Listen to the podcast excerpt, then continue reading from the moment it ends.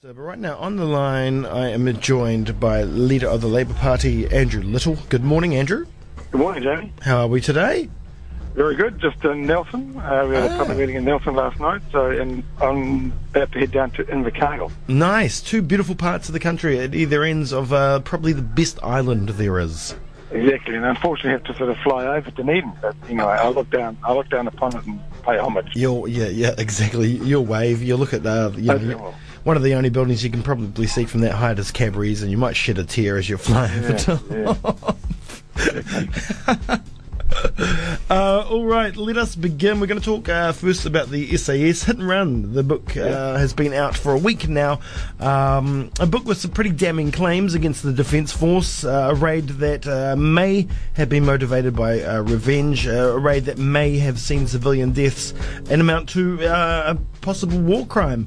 Um, surely, uh, w- with these claims and what's been said since, an independent inquiry must be launched. I, still think there is grounds for an independent inquiry. I think the, you know, I think the, the content of the book is pretty clear, lays it out very thoroughly. It's pretty hard to, you know, see that um, uh, that stuff doesn't carry some some credibility. It's come from sources inside the SAS themselves. I know the I know the Chief of Defence Force, Tim Keating, has he gave an explanation this week. He said that no, they got the wrong village. They got one or two other things wrong. I, I know Tim. He's look, he, he's a pretty honourable man. Um, but I think that all of this still le- leaves some questions unanswered about you know a mission led by New Zealand. You know who was who was in charge of the helicopter gunship that caused most of the fatalities. Mhm. Um, why wasn't there follow up? Why was a guy handed over to the Afghanis knowing that he would be like tortured? There are still questions to answer, and I think for they, those reasons, I think there are still grounds for an independent inquiry. Yeah, well, I mean, it's when it comes to the helicopter gunship, New Zealand was sh- calling the shots. It was a New Zealand-led raid. New Zealand uh, radios in for those things at the time. It may it may be a foreign vessel with foreign pilots uh, pulling the triggers, but um, if New Zealand's charge of the raid and in charge of um, those involved in it, surely then um, you know those those deaths are in New Zealand's hands. Yeah, I mean, I don't want to get into a whole heap of detail. The, the question is whether in a situation like that, the, whether the the New Zealand um, commander on the ground is the one ordering the helicopter gunship to fire in particular ways, or whether the crew of the helicopter gunship are under their own instructions as Americans, their um, commanders of their forces, to respond in various sort of ways. I- mean, I don't, you know, it's, it's an important issue. It's something that ought, ought to be inquired into. Mm-hmm. I guess the point is that I think what, what it looks like from the information that we've had from both both the authors of the book and from the Defence Forces is that this is a mission that has gone horribly wrong. Yes. And for nothing, for no other reason that we want to make sure that our Defence Forces, when they're overseas in a combat or conflict zone like this, you know, when they have a good reputation, that they need to know what it is that it takes to avoid a recurrence of something like this. And if that's the only thing we get out of it, then that will be a good thing. But there is a question about responsibility for civilian deaths and how you respond to that too. And I think that that question is wide open, and that's why we still need an inquiry. Yeah, I mean, uh, civilians are human beings like you and I, and like uh, these are people that are caught in a, in a war zone in their country in a war they don't want. They necessarily they don't necessarily uh, support the Taliban. We don't know who they support. They're just civilians in a in a um, in a village, and like they could be you know it's some somebody's mother, somebody's ch- children. Um, so they deserve an inquiry, don't they?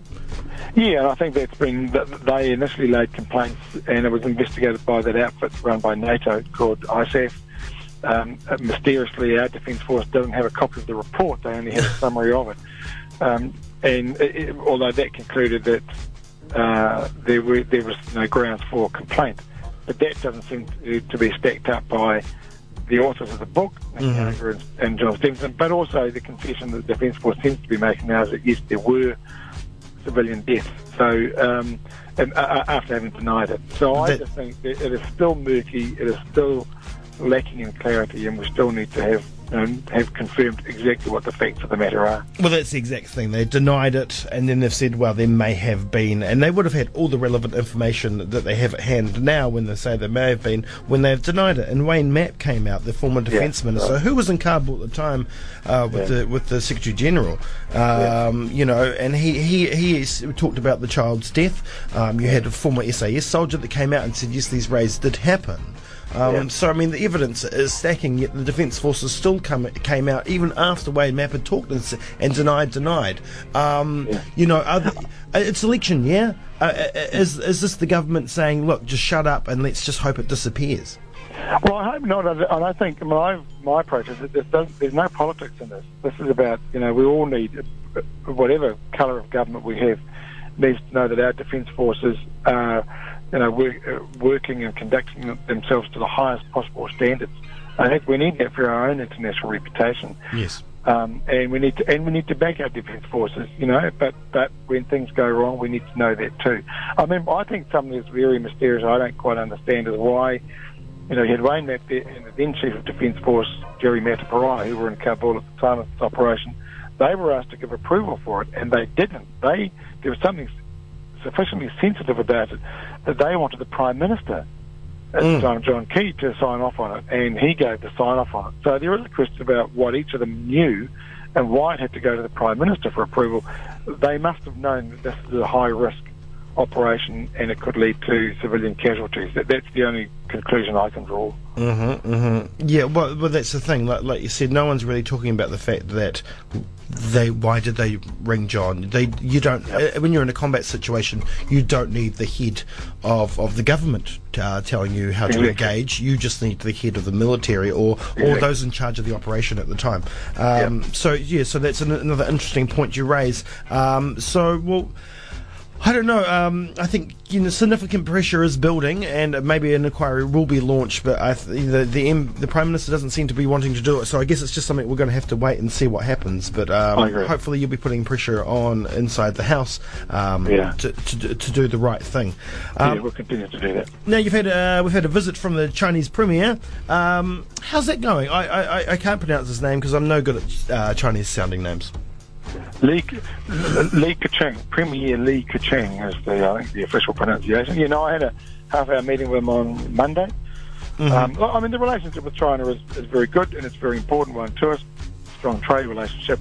Yes. Um, there's no question. There, there's there's more that they want, and they you know, they're very keen to bid for infrastructure, big infrastructure projects here in New Zealand and bring Chinese construction crews and their technology and all that sort of stuff.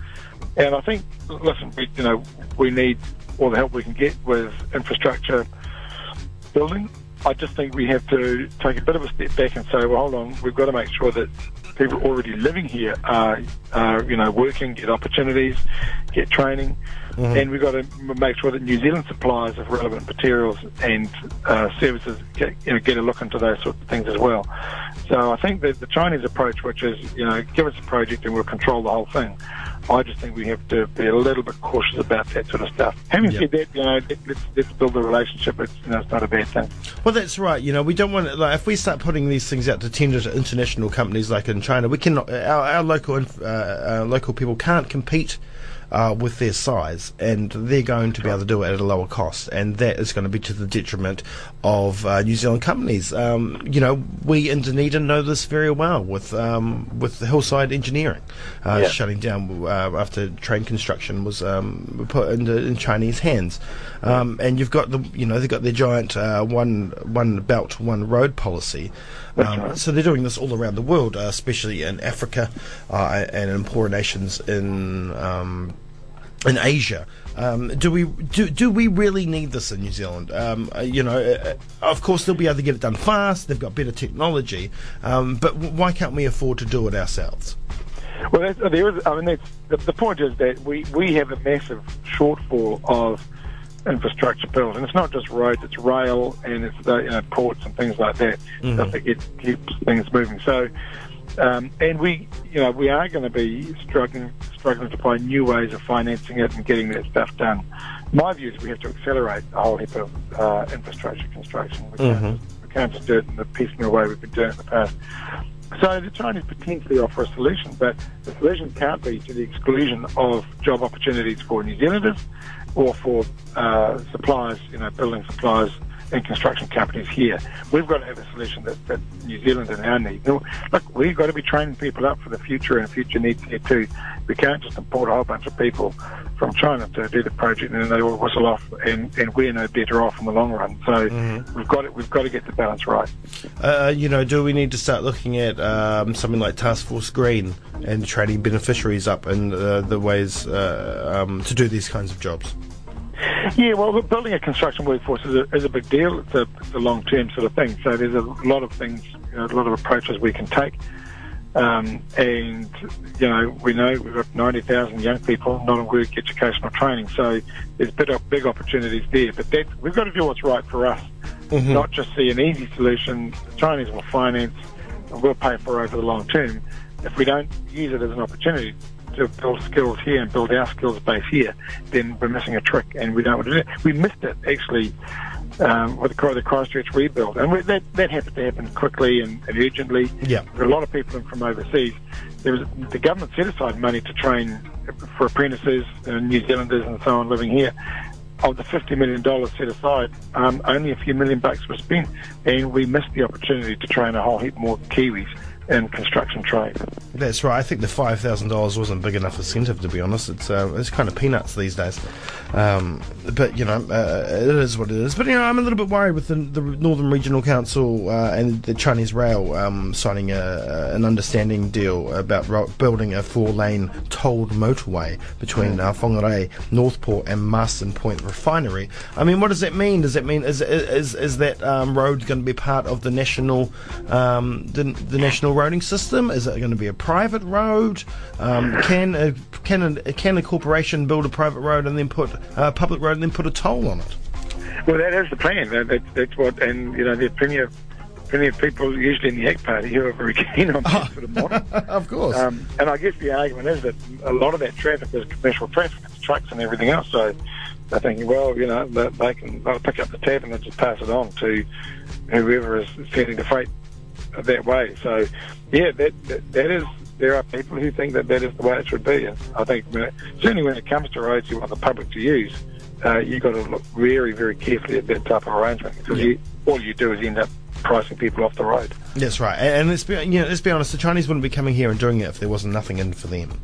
Uh, exactly. you know, yep. and if they're going to be making money off these things, uh, surely we want to be making the money off these things. And if sure. you know, maybe we have to do some kind of smaller uh, version of think big. Uh, you know, think, think, big, right? yeah. think small. yeah, yeah, yeah, exactly. Well, you know, think think big was you know in some ways a disaster, especially uh, you know we sold off uh, Contact Energy in 19, well, I think it was 1990, like not that long after we built the Clyde Dam. Um, but it could have worked. I think it just didn't work in the right way. Disaster was made out actually, but that, that actually was very. I mean, I, apart from the fact that I got a couple of holiday jobs when I was at university on those projects. Yeah. Um, it, they trained a lot of apprentices. Yeah. A lot of tradespeople, a lot of lot of skill formation as a result. It made a huge difference, and it gave engineering companies um, in right across New Zealand, not just in Taranaki, but right across New Zealand, a skills base that previously we hadn't had, and it would have taken years to build up were those projects not there. Mm-hmm. Oh, I know plenty of people because I used to live in Cromwell, and I know oh, plenty oh, of people that uh, you know uh, get, get, parents gained skills and, and, ended up going off to yeah. Australia working the mines because they were tunnellers yeah. and, and, whatnot. Yeah. You know?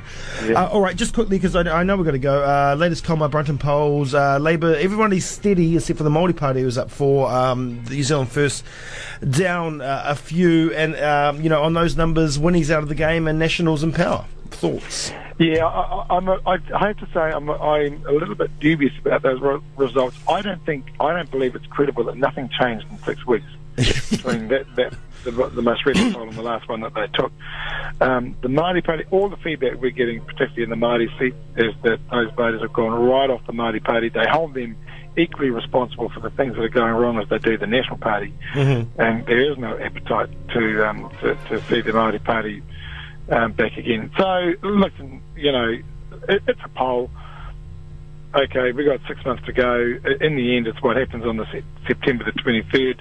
I, and I'm really pleased that the response we're getting now, everywhere I go, not just public meetings we're having, but the things I do either side of it, um, those meetings, it's been the, the response has been incredible. People are looking for a change, mm-hmm. and we're just can continue to beat the drum that we are that change, and we've got good things to say and do.